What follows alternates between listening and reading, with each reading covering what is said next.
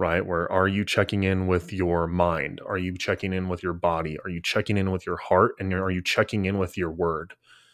Because if you're out of integrity in any of those places, then your frequency is always going to be off. And it's the recognition, too, that when we're out of integrity, we get the opportunity to come back into integrity always.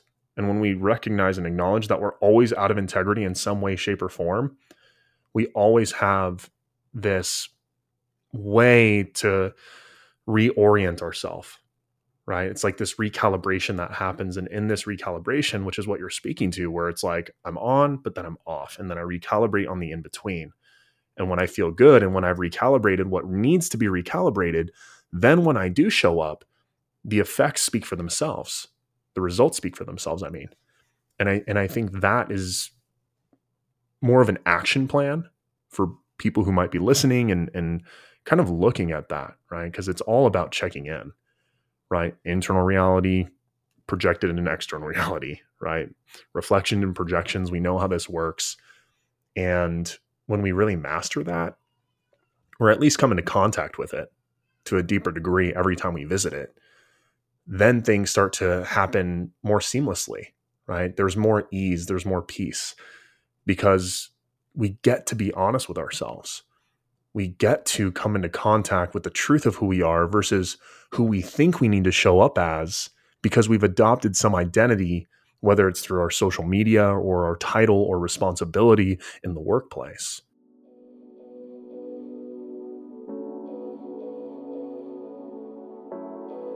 Welcome to Masculine Mastery, a show dedicated to helping men open their hearts, rise into their greatness and liberate their most alive, awakened, and authentic selves.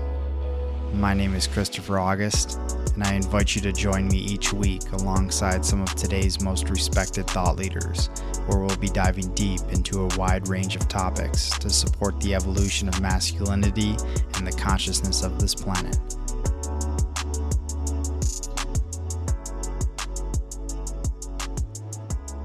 Is happening, everybody?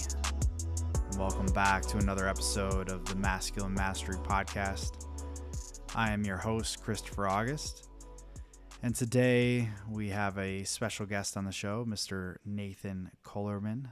And I've known Nathan for a couple years now, just through similar friend circles and uh, through social media. We've connected a few times, and you know, I really found his story fascinating, which you're going to hear in just a moment here around just the life that he's lived you know from being involved in gangs into the military now you know in the transformational space of supporting and empowering people and yeah it was a, been a very fascinating uh, conversation to have uh, based on his personal journey and where he's been over these years. And so you're going to hear that in a moment. And really what we're going to talk about today and the core sort of theme of this episode is around integrity.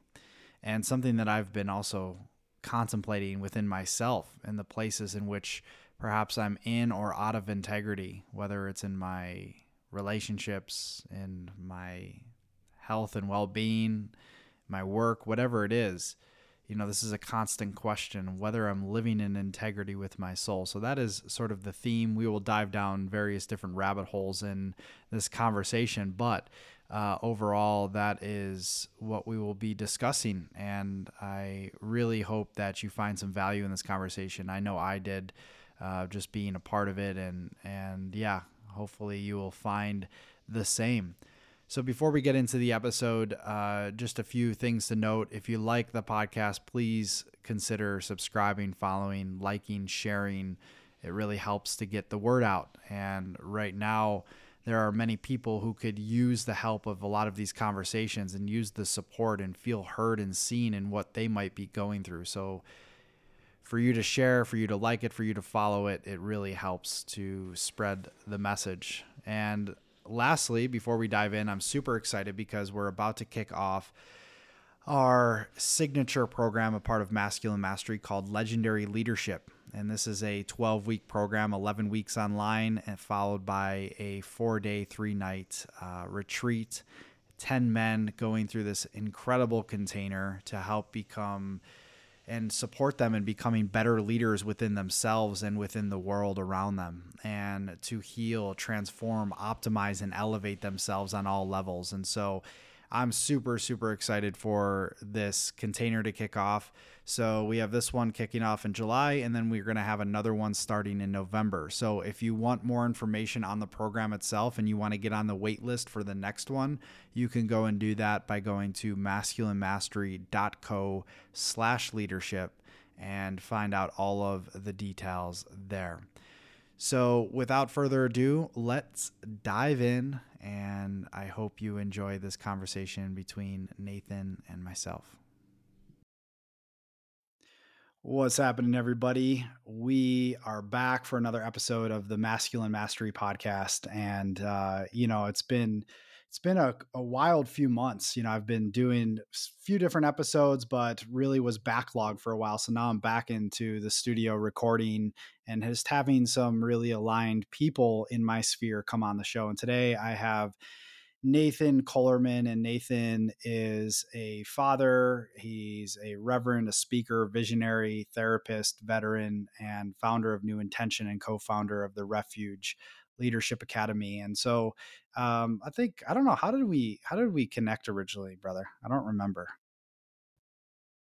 I think we connected on social media somehow, some way. I think we got plugged in together through either one of the breathworker communities or something like that. I think it was somewhere along those lines. Cool. Well, nonetheless, we're here in this space. And yeah, I was thinking about that before the show. I'm like, I can't remember how we connected. But, anyways, you know, it's really, really good to be joined with you. I know you've gone through quite the evolution and expansion since we last spoke. And, you know, as we all have, you know, including myself. And, well, such is the nature of life to go through these changes and, and evolutions. And so, before we get into you know sort of the depth in which we feel called to speak to today just give people a little bit about your background um, really where you were to where you are now and sort of the key milestones and you know some highlights that have shaped your journey as a as a man in this world.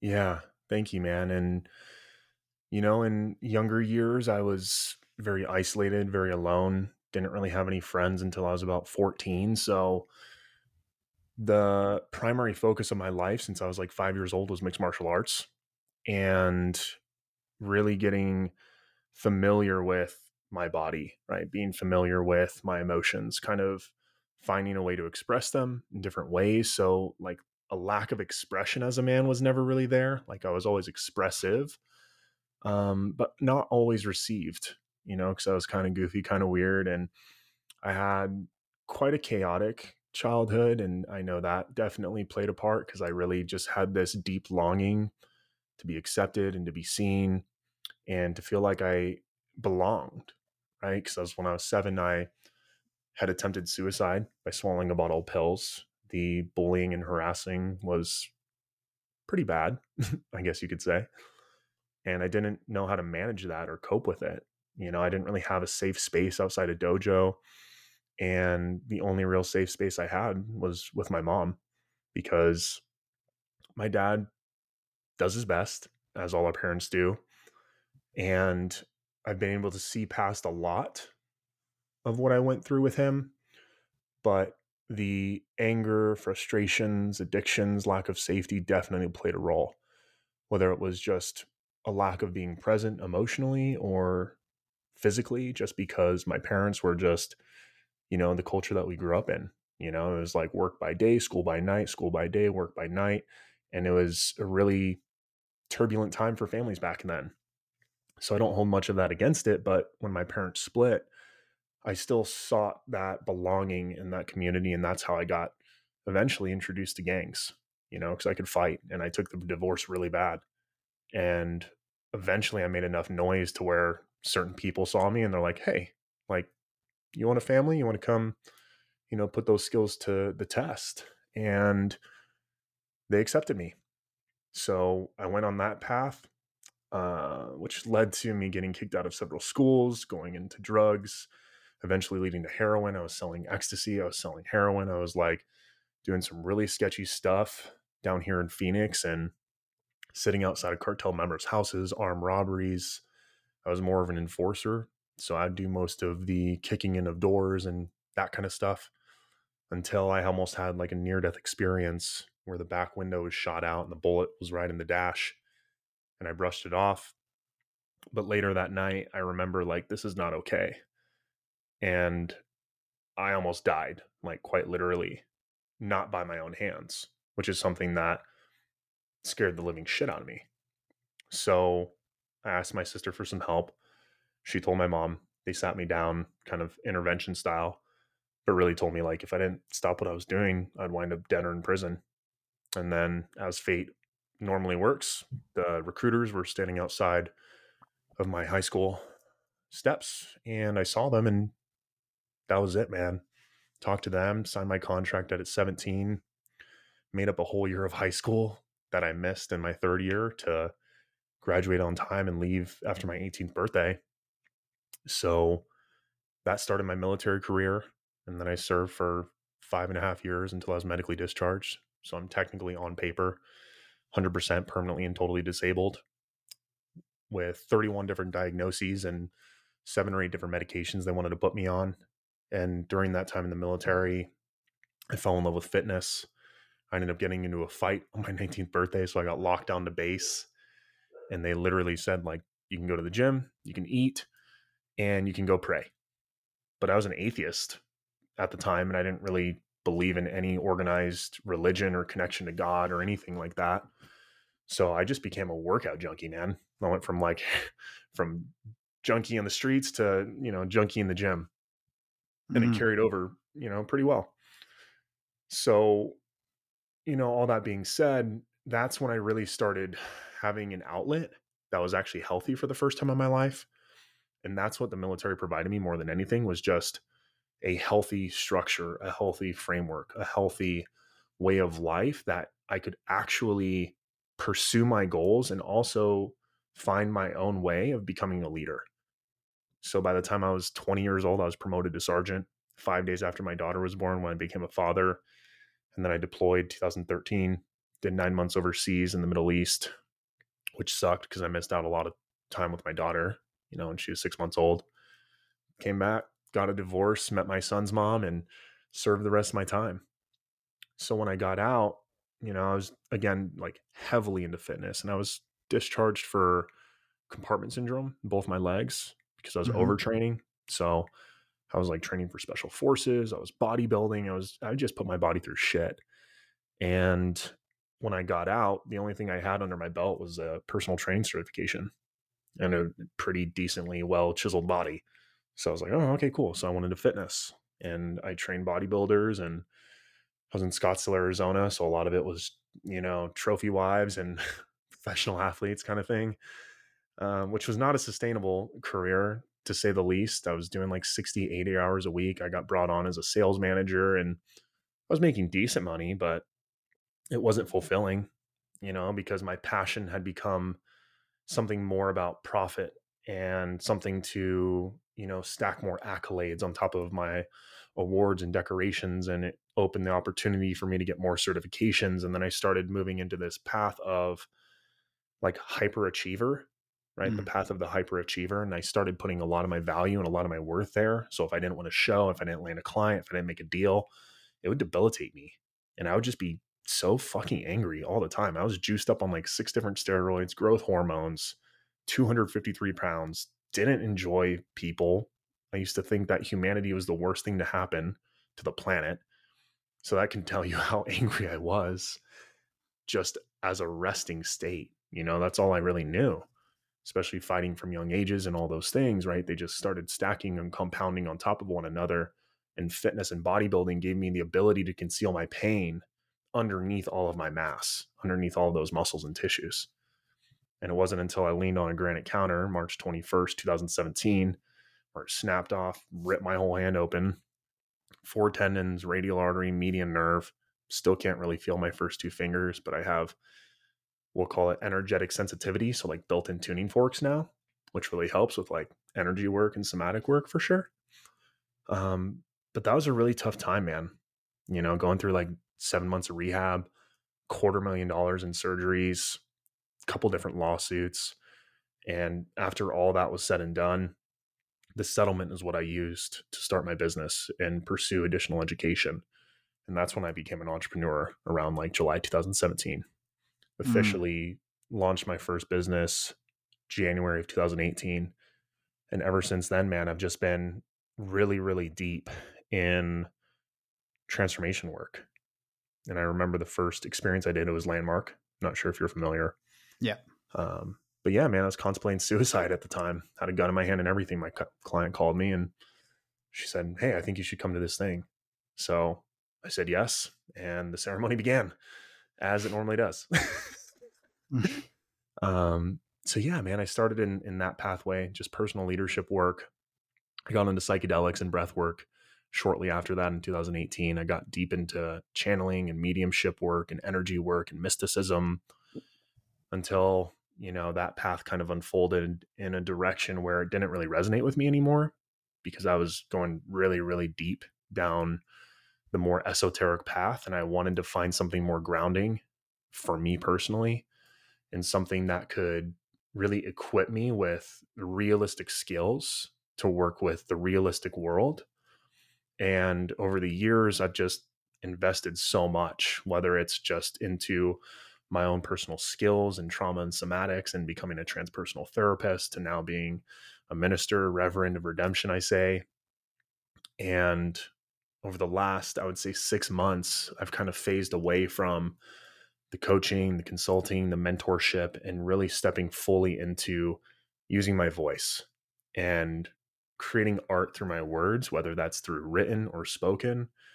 And my real passion now is just to light people's souls on fire and to help people safely navigate the darkness and to find the absolute and unconditional love that lives in the shadow, which is the forgotten path, I would say.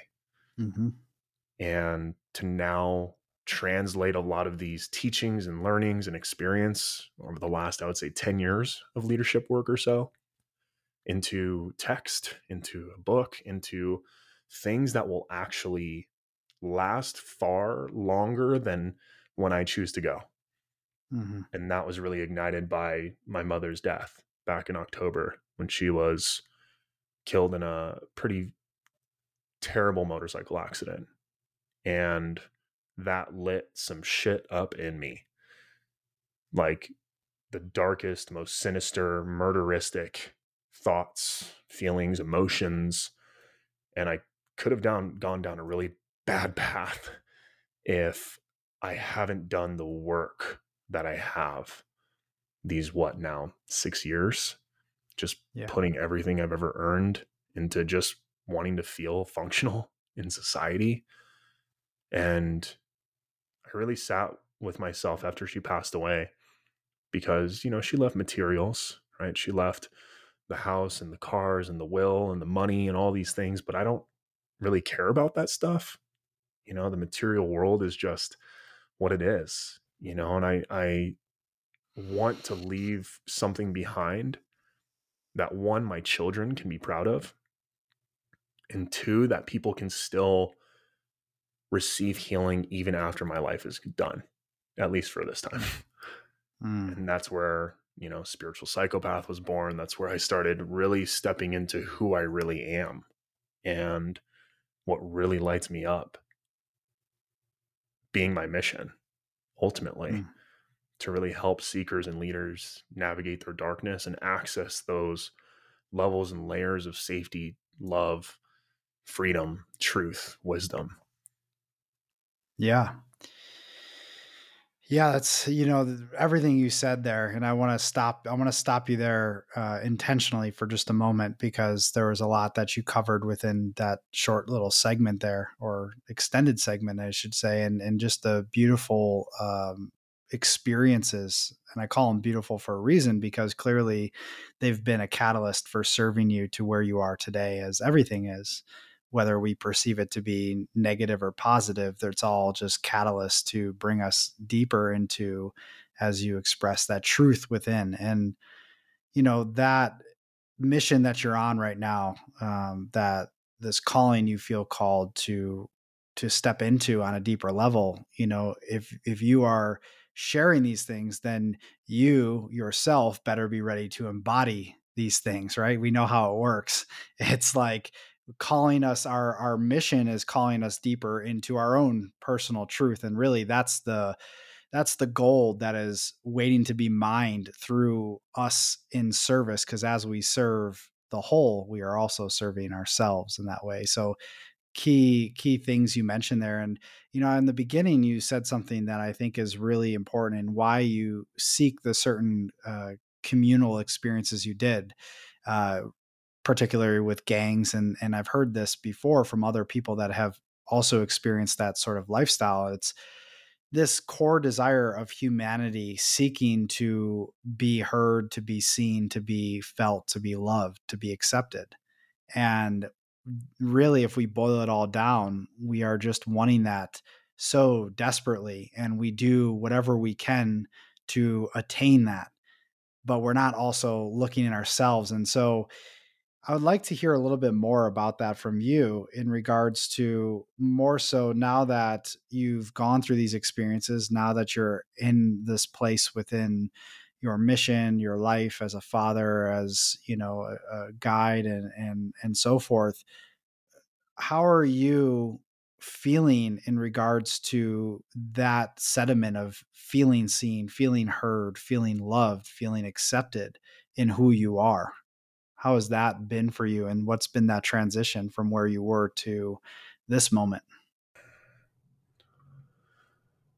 Yeah so from where i was when i got into you know gangs around 15 16 it was around like my 16th birthday i want to say through all my time in the military which i got out when i was 24 so that was eight years and that eight years i put my value in my violence and that is how I got the attention, the acceptance, the love, the belonging, or at least the perceived elements of such, because that's what I thought my worth was. I thought my worth was how much could I hurt someone and how much praise will I receive by doing so.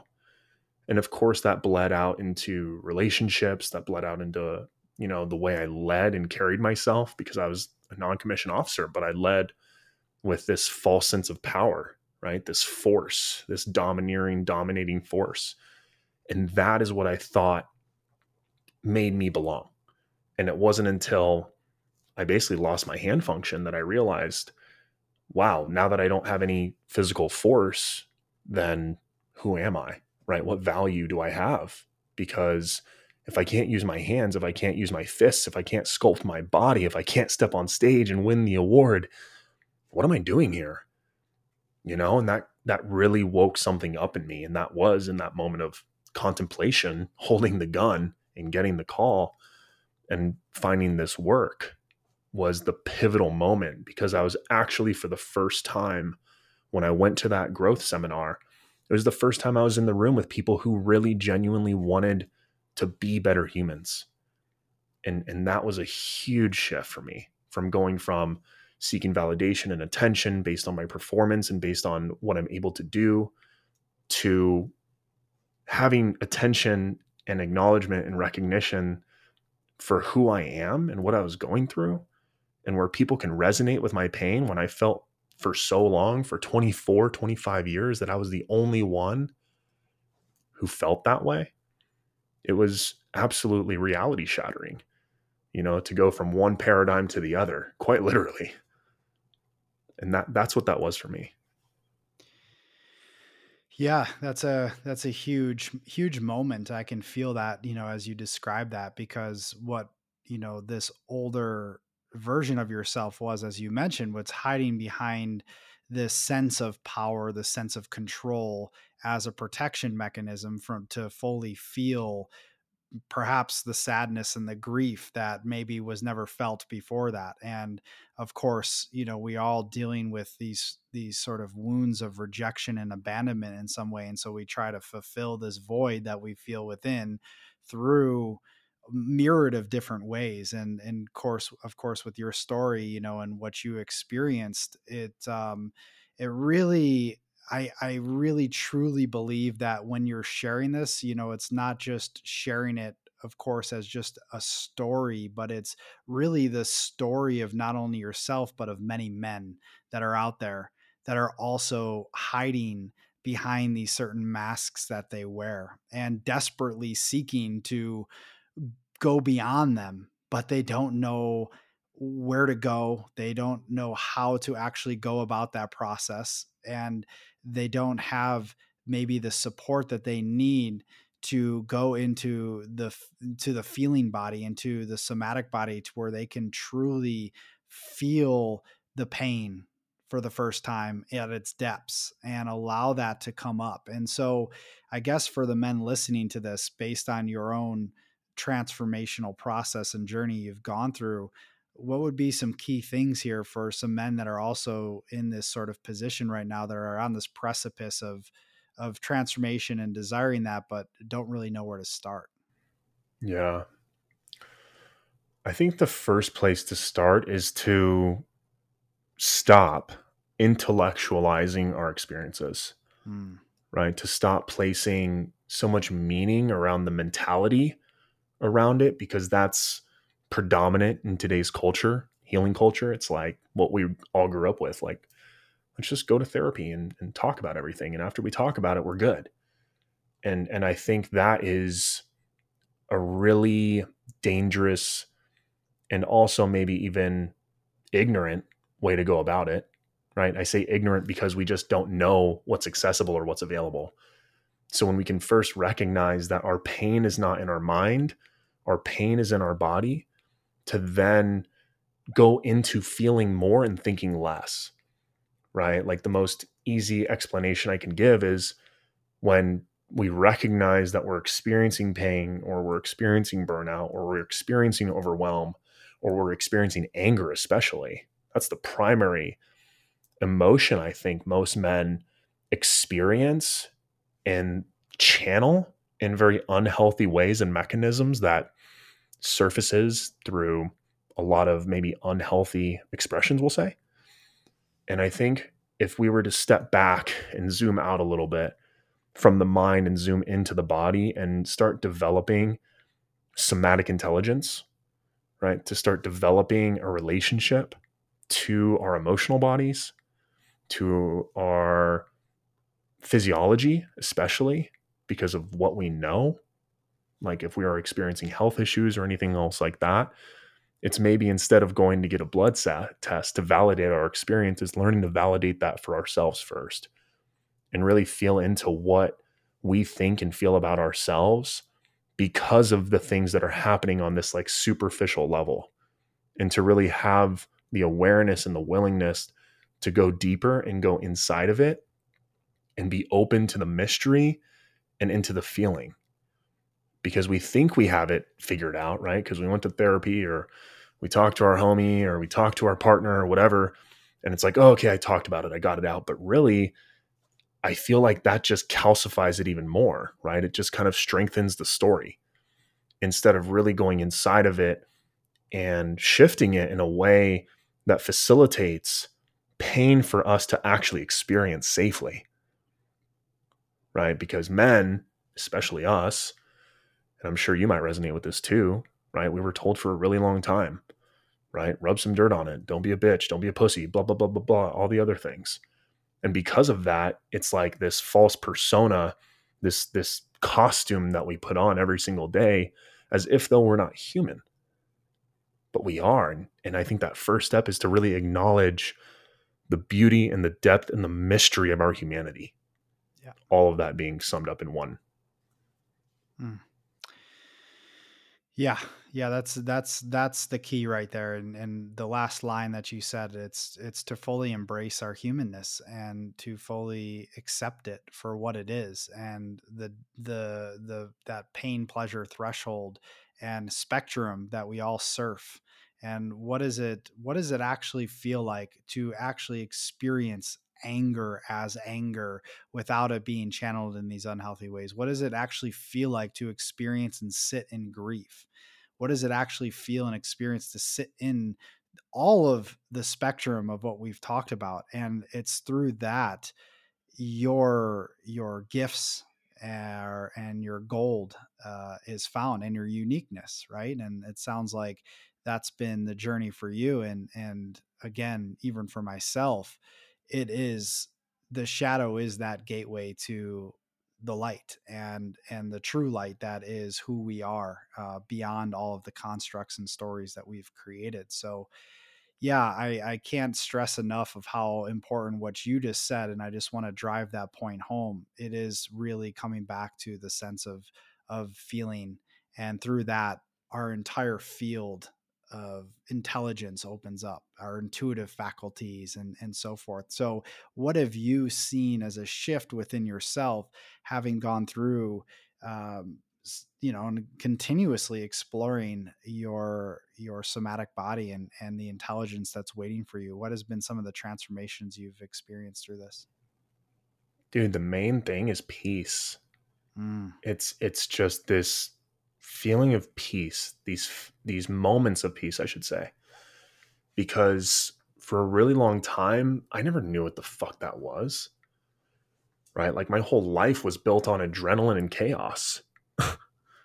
and for me personally, just going into this work, like deeply into the somatic intelligence, into the emotional body and everything else, it's just been like when I have a moment of peace, I can actually enjoy it. And when I'm able to fully enjoy the moments of peace, I don't search for the next moment of chaos.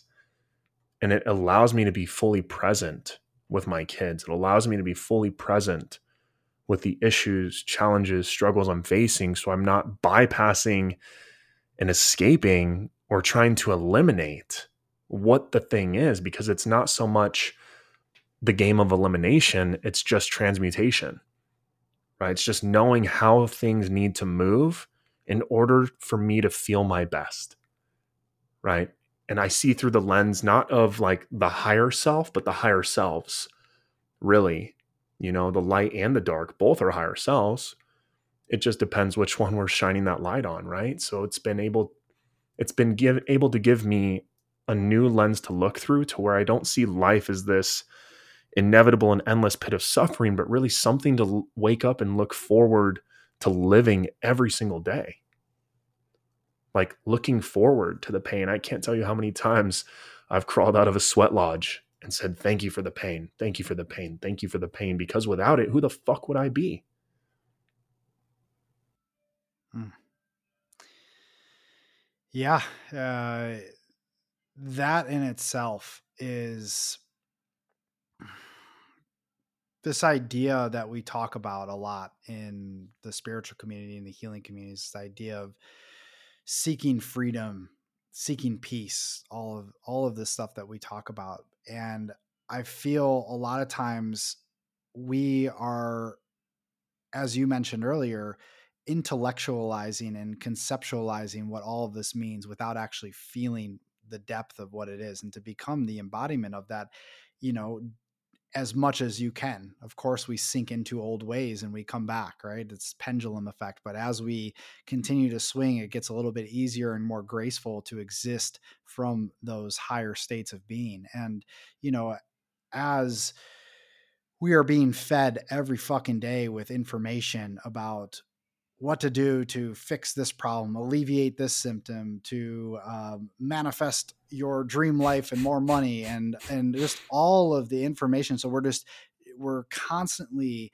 and I'm speaking from my own personal experience as well throughout these years of chasing and striving and forcing and trying to just continuing to find that next high, and it's like whoa, we've just got lost in it all and we need to come back to simplicity. And really, that's at the core what I think all of us are seeking. And what I attempt to do in my own personal life as well as in my professional life and how I serve people is to bring all of the complexity back down to the simple because we've over identified with all of these different concepts and themes and all of this stuff but it's not really what it's about it's actually coming back to like we've been talking about what is true what is true is what we feel in that moment as humans right now having this experience that's what's true right now so coming mm-hmm. back to that is really where we need to be and and i think when we can be there and we can continuously go there that is when we find that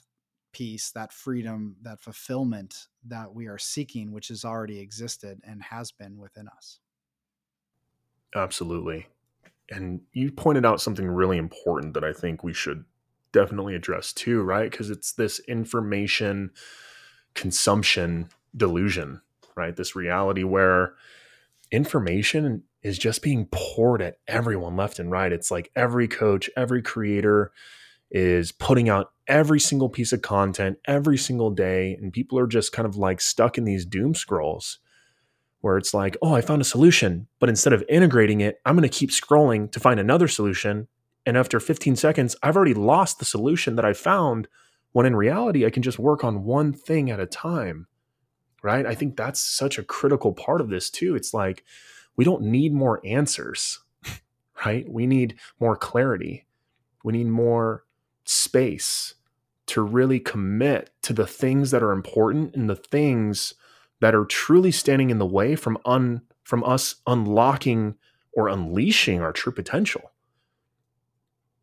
Dude, like I think we need to dive into that even deeper right now because this is such an important topic. What we were speaking to offline is this sense that we are just and i want to speak from two directions and i want to hear your opinion on this as well so as a consumer me as a autonomous sovereign being scrolling through social media or whatever it is as a consumer receiving all of this data right? And through this data now taking the perspective as a also a creator and somebody that is putting out content all of the things that come up through that all of the things that I've spent years in this way of imposter syndrome and comparing myself to others. Oh, that means because this person posted, I need to go think about some content I need to post. And I need to put this out there on a consistent basis. And it's like, whoa, whoa, whoa, whoa, whoa. What are you doing here? You know, where are this is true validation seeking. And I am attempting to receive my level of worth hmm. by the number of likes or comments I'm receiving, by the amount of content that I'm creating that's unique and original. But it's like, I'm just fucking fooling myself here.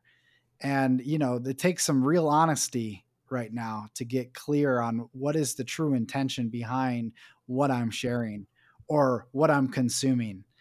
And I think a lot of us, we've been sucked into this fucking rabbit hole um, mm-hmm. I mean, mm-hmm. there's a lot of debate out there, and you look at social media as a whole, there is a very uh, dark, ominous presence that's really attempting to get our attention here and to suck us in through the mind, hmm. right? and again, this is a whole nother conversation with itself. But my point of saying all of this is one to be real and raw and honest with what I've experienced. So with that being said, I'd love to hear how what you've experienced in this as well and how this has kind of shaped you to where you are right now. And perhaps there's things you are still working through, but I'd love to hear that. Yeah, man. I mean, dude, I'm going through that right now.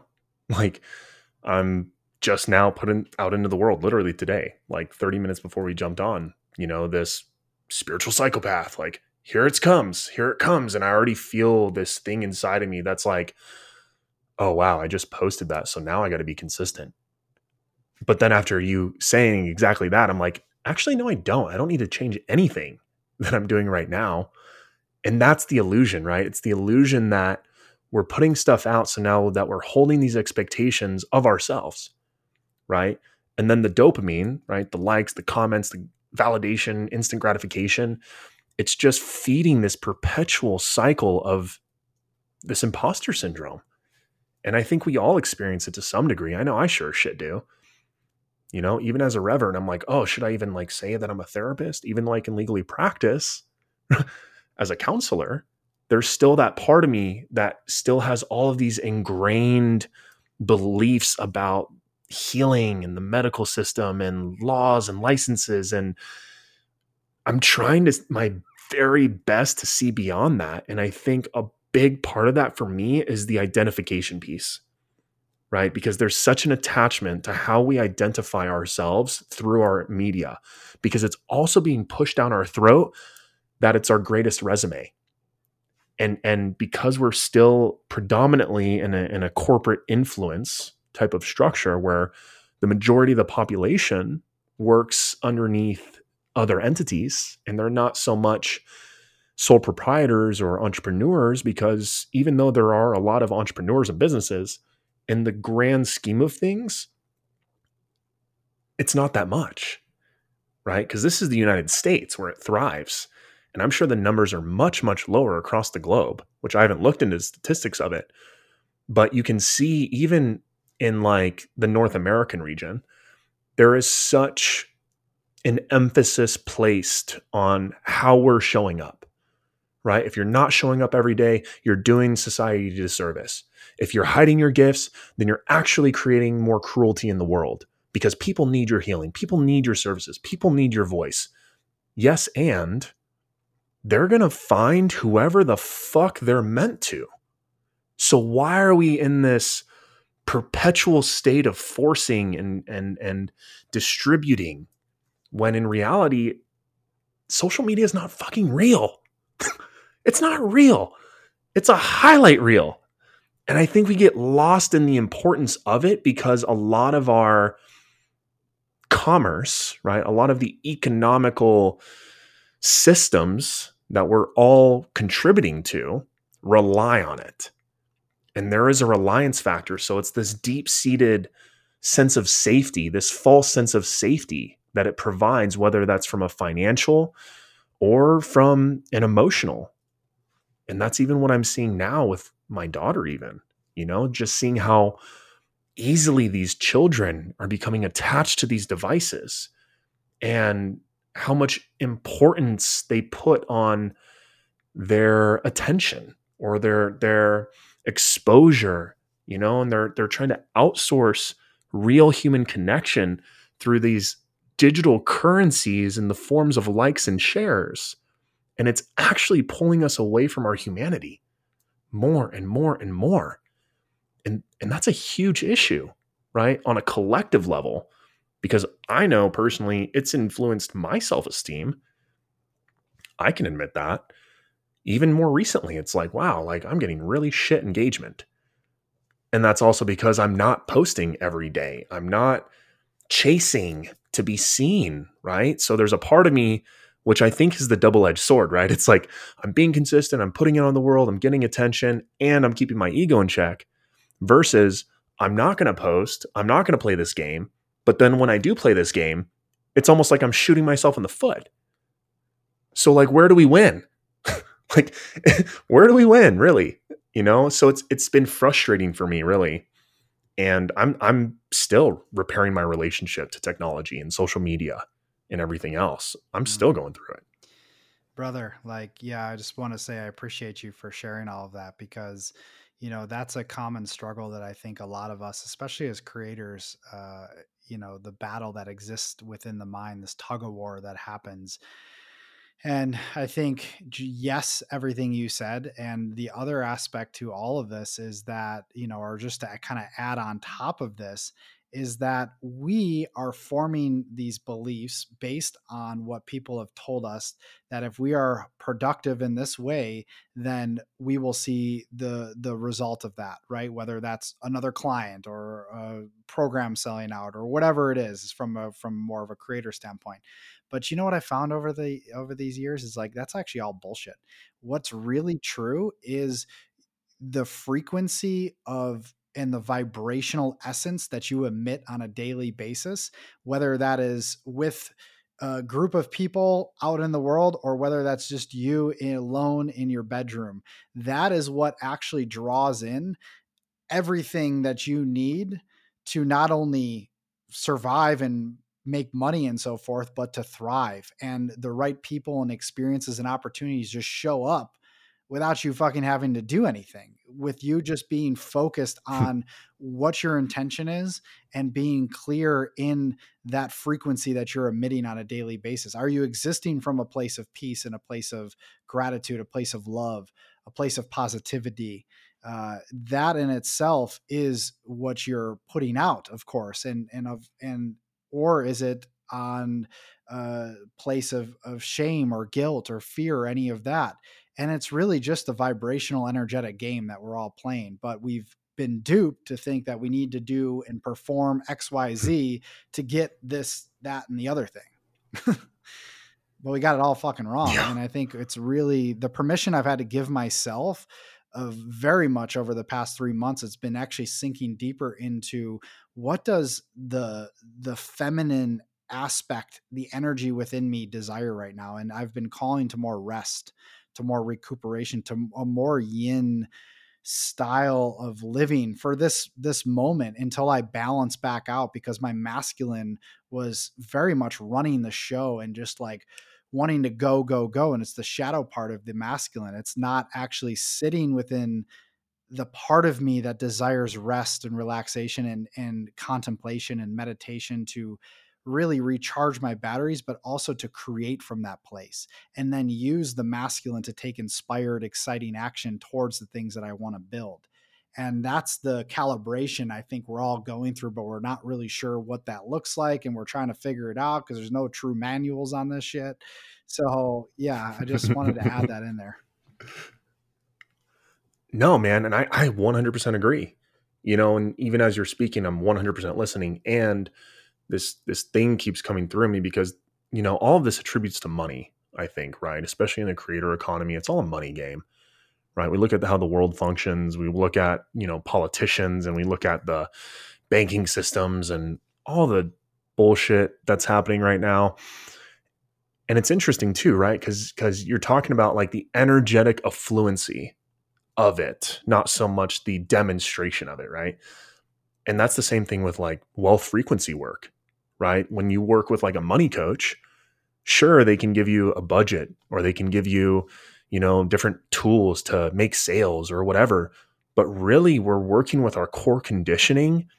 And when we're able to, again, like you said, moving into that feminine to actually rest and rejuvenate and recover and replenish and also remember who we are and how we be, that's the biggest thing. Right. Cause it's like, it's remembering that Wealth is not the money in your bank account. Wealth is not your total asset value, portfolio worth, whatever. Wealth is emanating the frequency of how you be and being in a position and a place in your life where you truly enjoy everything. And that's where people get caught up, I think. I know, sure shit, that's where I got caught up for a really long time. And, I, and I'm still integrating that. You know, it's just this year that I've really kind of discovered the the quote unquote secret sauce. you know, but that that that is kind of what you're alluding to, right? And I think if we were to take the pressure off of making money, and if we were to place that pressure in a canister that could express itself in a healthy way, I think what we would find is like this deep rooted collective shame. And if we're able to navigate that with ease, peace, joy, and positivity, right? That is right. Navigating our darkness, and then it becomes our dharma, and then the reward becomes everything else that happens afterwards. It's not just the client, right? It's not just the one payout. It's not just the one contract or the one gig or the one deal. It's life, right? That's what the fucking goal is, at least for me now. That's my goal. Yes, yes, yes, yes. I, I'm like so on the on on this.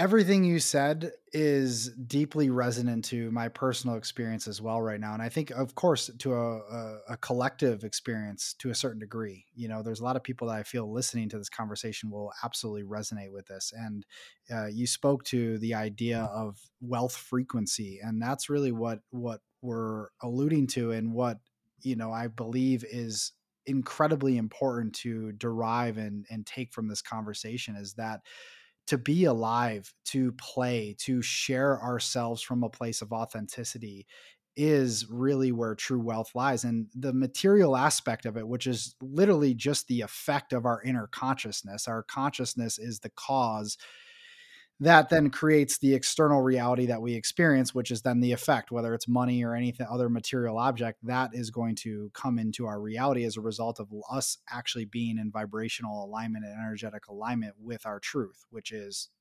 really what wealth, abundance, prosperity, all of these things, that is our true nature love, wholeness, freedom. Mm-hmm. So, that within itself, and I believe one of the most important things we can ask ourselves, and as a place of inquiry, is if if money were stripped away, if we just put money aside in this topic mm-hmm. of in this triggering topic for many, put that aside, how would we be showing up in the world? what would we be doing and also how would we be being how would we be in ourselves what would be the change and the difference that would happen as a result of us actually existing from that place and that's where you begin to maybe receive some of those answers that sense of clarity and and then being able to fully step into that and that's i think where a lot of times we misstep, especially myself. You get caught up in old conditions of like, oh no, wait, I need to do this to get this paycheck or get this client. And it's like, oh no, no, no, no. What is what is exciting to me right now? What is fucking lighting up my soul? And how do I want to express from that place? That's what I want to be focused on because that's really where the true currency lies, is in that. Yeah. Dude, absolutely you know and there this has been coming up a lot for me recently i've been waiting an opportunity to share it but like when we pay attention because we talked about the social media thing and i think this kind of brings it full circle is that so many people are paying with their attention to the things that are maybe not as important the things that we're not being lit on fire by right on a soul level we're paying attention to the things that are wrong the things that are unjust, the things that are just further perpetuating the victimhood narrative around us being wounded, which, yes, we can be. And there are certain aspects of victimhood that are valid. And this perpetual state of not enoughness, of, of brokenness that I think a lot of people feel and experience. And it comes in waves, of course, right? Depending on our current state and circumstances. And that's, you know the trepidations of life right that's the irregularities of our heartbeat and our you know rhythm that we're always evolving and changing and growing just as the seasons but really when we start paying attention right paying our attention because attention is the new form of currency right and how are people getting to pay if they're not using money right they're consuming content they're consuming more information and they even try to inflate that more and more because even in psychology of sales, where it takes approximately what seven to 11 or 12 touches, right? They say to make a sale. It's almost like this, this constant state, constant cycle, and it, it's exhausting. It's absolutely exhausting. So if more people were to pay their attention to what sets their soul on fire and what really helps them feel alive and true to who they are without any judgment or ramifications, like it would look a lot differently. Because take money out of the equation, what is it? It's attention. It's it's, all attention. And then that's again influenced by your intention. But when the intention and attention meet and intersect at this beautiful place of purpose, that's where alchemy happens. That's where the magic is. Mm, beautifully said. I love that. That's a really, really key point to this conversation, and and I feel like, you know, it's it's the way I see it because I'm a visual person, right? I see it as this sort of. Uh, you've probably seen the um, the YouTube video uh, that they did years ago called "In Shadow," right? Yeah, it's yeah. when, when I first came out, I'm like, man, I've watched that several times. It's it really depicts a really powerful point about where society is. But what I see and what I remember was one of these clips from that where there's a box around this person's mind, right? And all of these things are being fed mm-hmm. into it. So we're re- really just creating our own prisons when we're engaging in this way without intention and when we're doing it unconsciously. stop outsourcing. And even when we're attempting to do it consciously, it still like brings you back. So it's like it's like you said, where's the balance in all of this? What what does that look like? And for me, you know, personally, there's been weeks now where I've gone on, I've engaged with it just to check messages or whatever. And I'm like, this doesn't feel good. And I delete it again. So I've done this like several times. And then I'll fucking delete it for like literally four or five days. And I'm like, oh, I better get back on, whatever. I'll just check what's what's up. But I've I've felt literally over the past at least three to four weeks, like no inspiration to actually put out much content. And I'm like, okay, it's been an uneasy feeling because I'm like was so used to another way of of sort of producing, I guess. And now that I've pulled myself back, I'm really observing, whoa, like, are you truly living in integrity?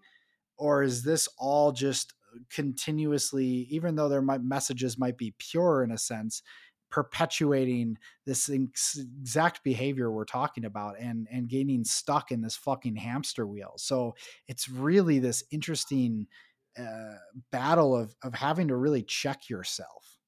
And it's like it's it's mm-hmm. confronting to say the least.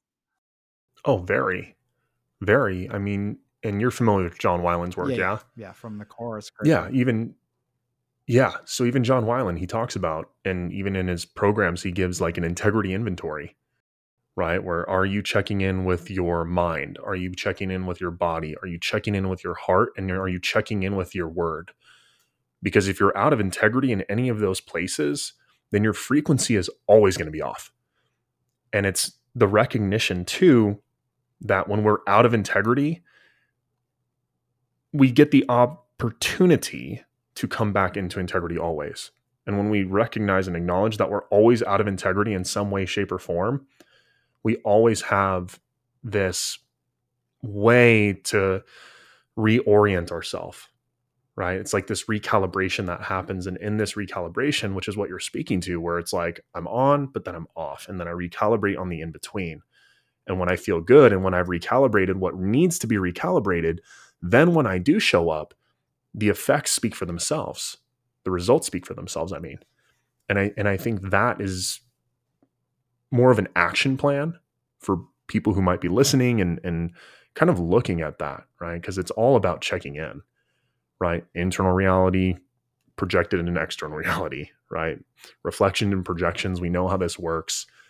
And when we really master that, or at least come into contact with it to a deeper degree every time we visit it, then things start to happen more seamlessly, right? There's more ease, there's more peace because we get to be honest with ourselves. We get to come into contact with the truth of who we are versus who we think we need to show up as because we've adopted some identity, whether it's through our social media or our title or responsibility in the workplace. Right. So I think it's it it's kind of like the intersection of all these things, whether it's energetic affluency to integrity to, you know, wealth frequency. I think all of these things are playing at the same time, which can get really complicated and convoluted. Um, and all that being said, I, I think it's a game of integrity, man.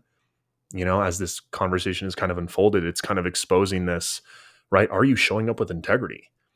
Are you really being open and honest with who you are, how you be, and what's going on in your life? So social media doesn't need to be as fake as it is.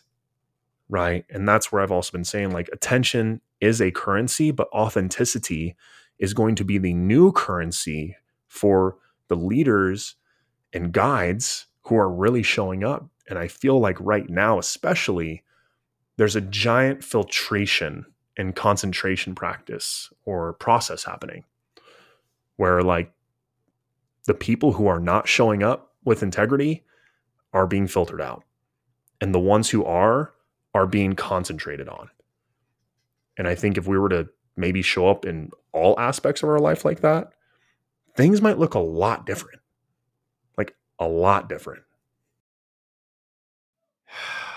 Yeah it really it really does come down to this and and I appreciate this point of being brought up of of integrity and you know that's something that I've had I continuously ask myself every day. It's like where are uh, where am I living out of integrity with myself and where am I living in integrity and how can I close the gap between those two? And again this takes radical honesty and it's it's very confronting when you have to admit that there's certain ways in which I am not showing up at my fullest capacity.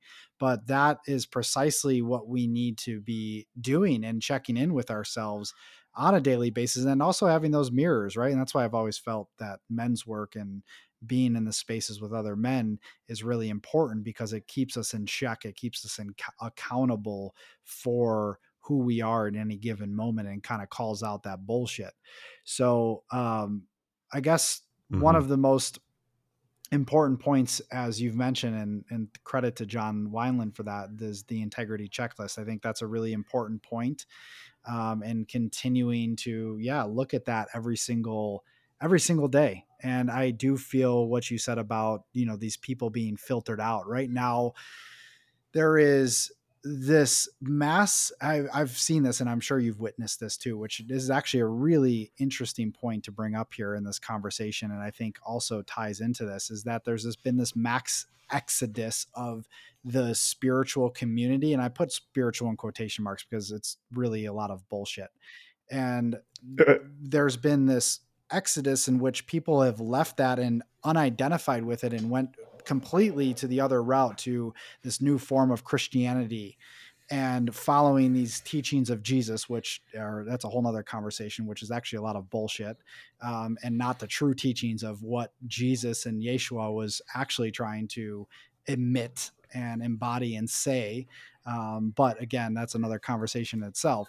So there's been this like huge people people leaving and then it's like where am i left here? And it's like i think we need to pick up the pieces here and come back to a place of simplicity a place in which we are living from what we've been talking about before from this place of energetic alignment from this place and depth of feeling and merging the human and divine and what does that look like in this new wave or exactly just sort of these ancient teachings around what true spirit spirituality is. So I just wanted to bring that into the mix here.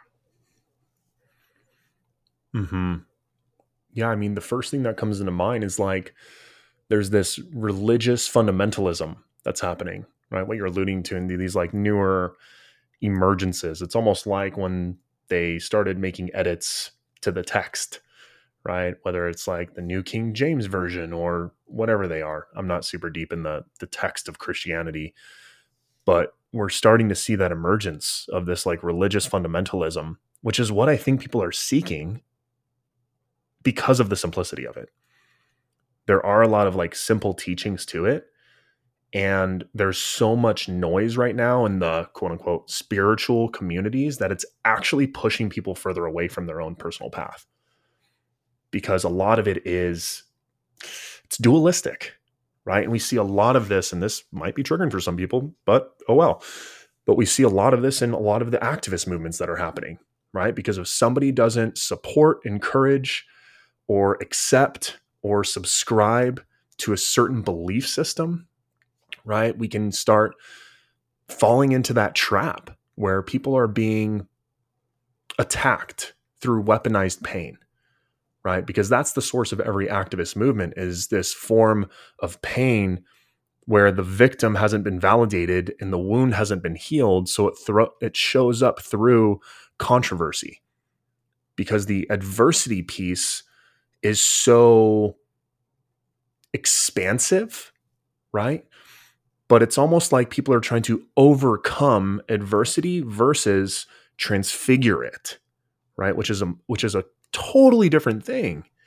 Because when we try to just overcome these things, it becomes nothing more than the checklist, right? It becomes nothing more than, oh, I'm like crossing off my spiritual to do list, like, oh, I did a breathwork session and now I did this and now I did this and now I did this. And these are my 10 commandments of what I think is right.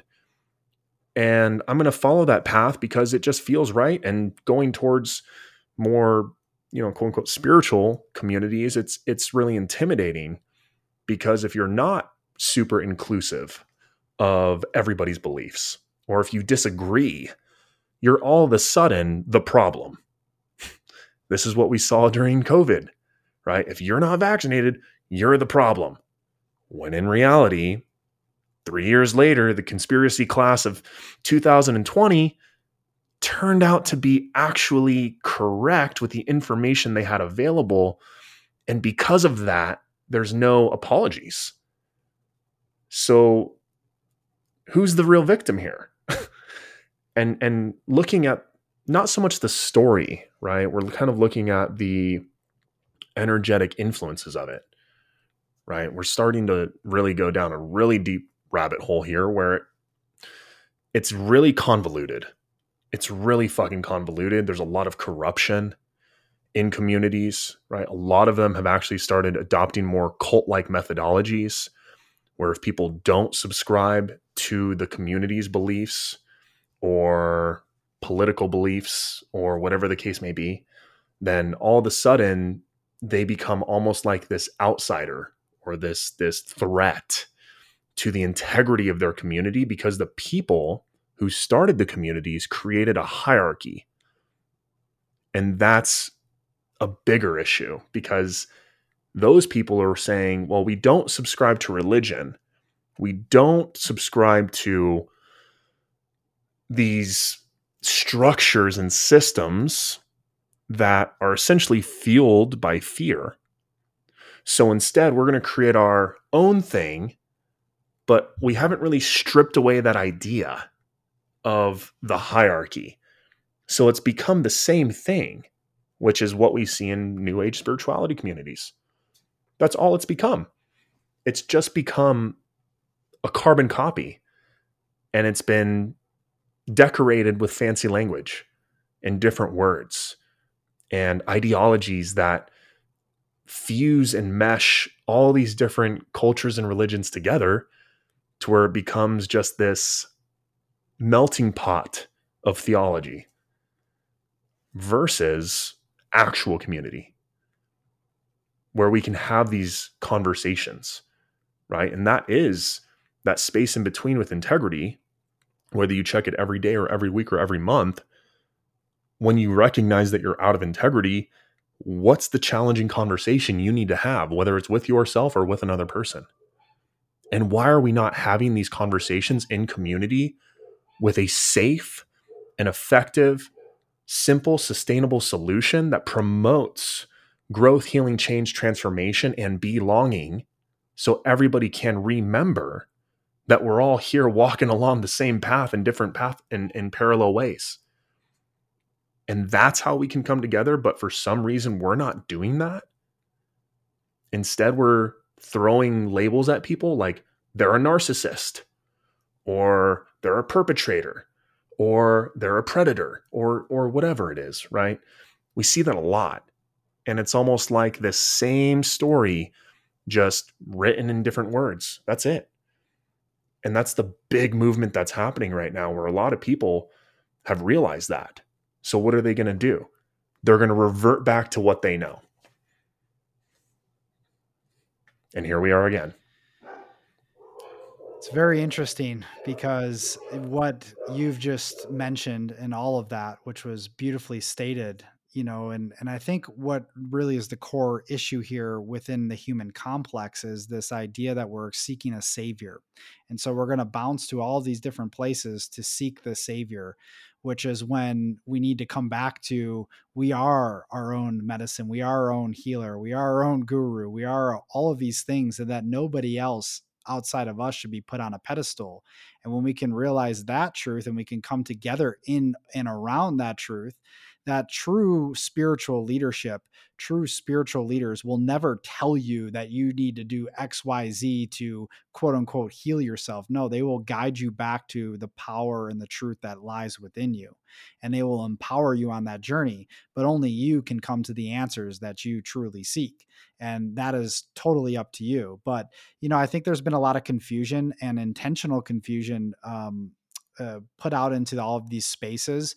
And, you know, again, if we were to go down the conspiracy rabbit hole, you look at what potentially could be happening here and why that is. And if you have sort of this, this alternative force infiltrating these communities it's trying to create confusion that okay well I, this doesn't resonate well maybe this does and it's just like seeking all of these different things and then you don't even know what the truth is because you're actually not going within yourself you're continuously seeking outside so it's actually created to to perpetuate this state of confusion that people are in constantly and then what do you have? You have a species of people a collective of people that are disassociated and don't know up from fucking hmm. down and now you can easily manipulate and control even further a population that is in that state.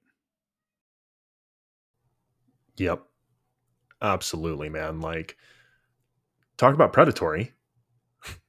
Right? It's that that seems super counterintuitive.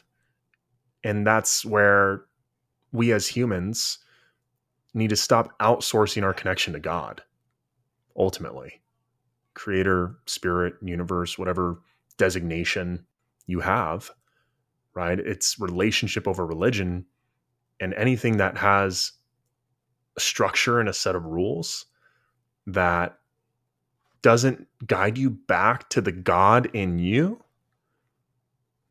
deception it's just straight deception. And I think that's where authenticity needs to mm-hmm. fucking happen more. For leaders to really come forward and say, I fucked up. And I acknowledge that I fucked up. And I'm willing to bring that into our community without feeling like I'm going to lose this pedestal that you've put me on because the pedestal is more important than my priorities. That's what needs to happen. And I think if we had that, which I think it will, maybe not in our lifetimes, but I think it will, it'll happen. I think we're starting to see that shift. We're starting to see leaders who are out of integrity starting to be exposed, right? We saw, you know, something not too long ago, right? The Dalai Lama. We start seeing start seeing all of these gurus, whatever the hell that means, being exposed for their inefficiencies, for their inefficiencies and their lack of integrity. And it's absolutely necessary. And I personally, I chuckle at it a little bit because it's only a matter of time. You can only hide so fucking long. you know? And and I know you might resonate with that. I know I do. It's like even when I'm out of integrity and I'm afraid to come back into integrity because there's this like resistance, it's like, oh, I don't want to like lose this friend or I don't really want to like lose this client or ah, I don't want to lose something, right? Mostly my pride. It's in that space where all the excuses start to happen. And it's in that space, which is the only space that the magic actually needs to happen. That's the only place the solution lives. So, how long can we delay until eventually, like a ticking time bomb, it blows up in our fucking face and then boom, Dalai Lama's plastered all over the news, all over the world. And guess what? Now people don't trust his teachings. When all he had to do was acknowledge his shit. That's all he needed to do. But you fuck around and find out yeah, it's it is quite comical when you look at it because you do have to bring a sense of humor and lightheartedness to all of this because really at the end of the day, it's all one grand play we're all we're all experiencing here. However, what is truly what's happening right now is the exposure of the quote unquote darkness that is within us all. And it's happening on a very, very, very deep personal level as well as a collective level as the mirror to our personal level. So, what we are seeing with the Dalai Lama or anything else, it's really just then coming back to ourselves instead of judging that experience, which easily we can all do and have, is having the judgment of that experience. And there's nothing wrong with having these conversations and talking about it because they need to be acknowledged. But then it's asking the true hard questions. It's like, okay, so this happened with the Dalai Lama. Where am I not living in alignment? Okay. And like, it doesn't have to be on the level this happened, but it could be something simple in your life and that's that's where we just continuously go back within right? Okay i saw the mirror on the outside let's bring it back within. Let's dial it back in. Right. I think it's what we all yeah. need to do. I mean yeah i mean even on that note you know and then we might be able to transition into that darkness piece because that's a really important factor. But like you know it's really common that people avoid the news you know, and I understand that there's a lot of manipulation, there's a lot of, you know, bias that goes into those things. And a lot of people are opposed to it.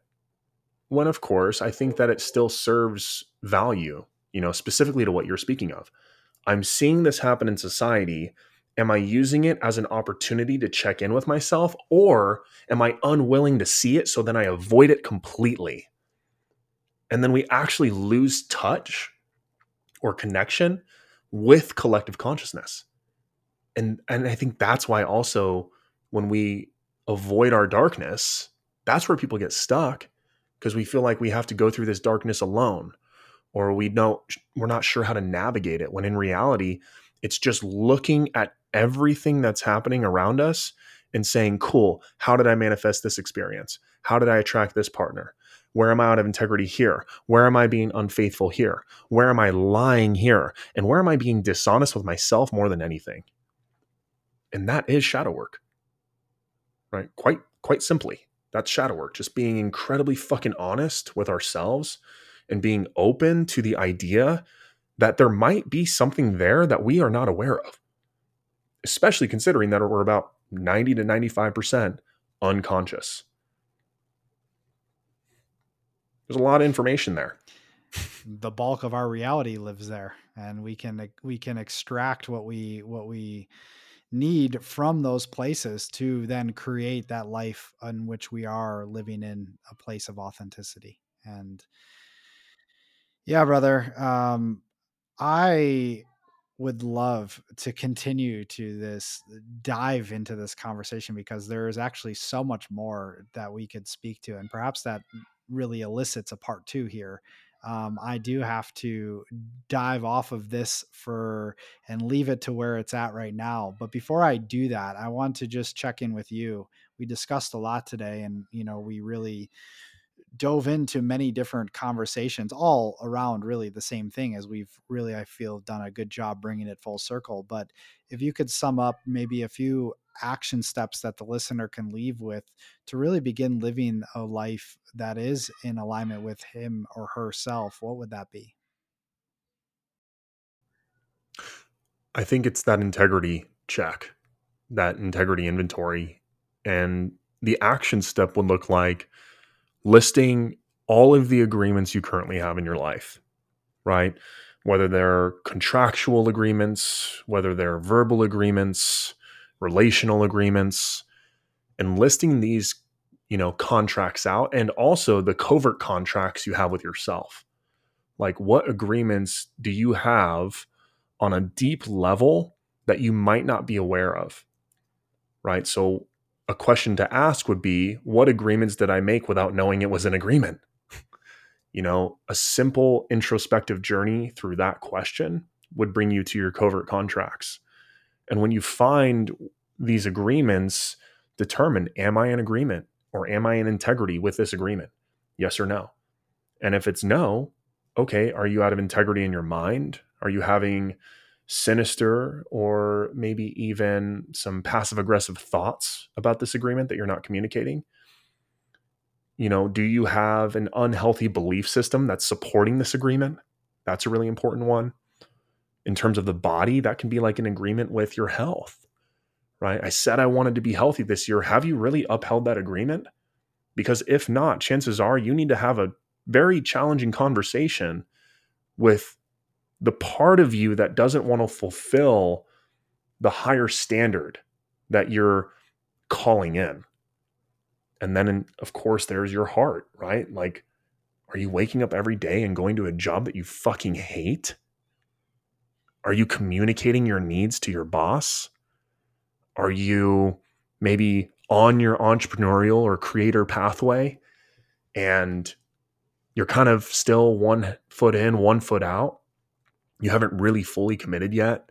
You're not really extremely passionate about it. Maybe money is the primary determinant versus value and impact and fulfillment. And then with your word, I think we can go all day on that one. But really, like, what things are you saying to yourself and other people that are just simply not true? And I think that piece alone, just getting really honest with yourself to start will at least give you a reference point. Because if you don't know where you're at, how the hell are you going to make a vision and go where you want to go? You have to have two reference points on a map to have direction. And that is the clarity that is necessary for you to step into your higher or more expanded state of evolution so you can fully be yourself and fully be of service. Not just to people you might work with as clients, but to the people in your life who fucking love you your children, your community, your family, your mother, your father. Those are the relationships that matter most. And I would say start with those relationships, start with those agreements, whether they're contractual, mental, from the heart, or through the word. I think that'd be a great action plan. I love it. I love it. I love bringing this whole whole entire conversation back to this place of of simplicity, right? And and and the importance of just this exercise alone will be extremely illuminating. Um, I know that everything you just stated is something that I do quite regularly, and something that, again, yes, is very illuminating, but also clarifying. And we then, once we realize it's not to bring you, and I, th- I want to mention this last point what Nathan has shared is pure gold. And it's not to bring you into a point of self criticism or judgment. It's more so just to bring you into the place in which you can observe these things happening and then take ownership of it and actually take, you know, action towards creating something new. It's not to bring you where you're like that inner critic is stirred up. Cause sometimes often when we're seeing these things that we're out of integrity, we're like, fuck, you know, and then you start judging yourself or whatever it is. And it's like, no, no, no, that's not where we're taking you. You want to take into a place of honesty and then take action forward from there. So I just wanted to mention that as a side note.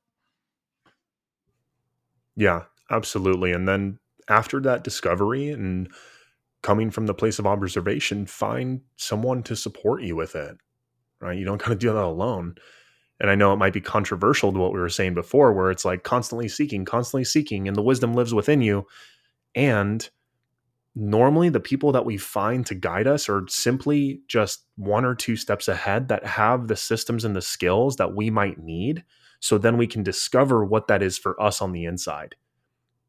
Right. And I think that is the other piece, right? Because the the trap that some people fall into after doing this work is they go to Google or they go to social media and they start to find all these solutions and then they're stuck back into that perpetual cycle and then the inner critic becomes louder.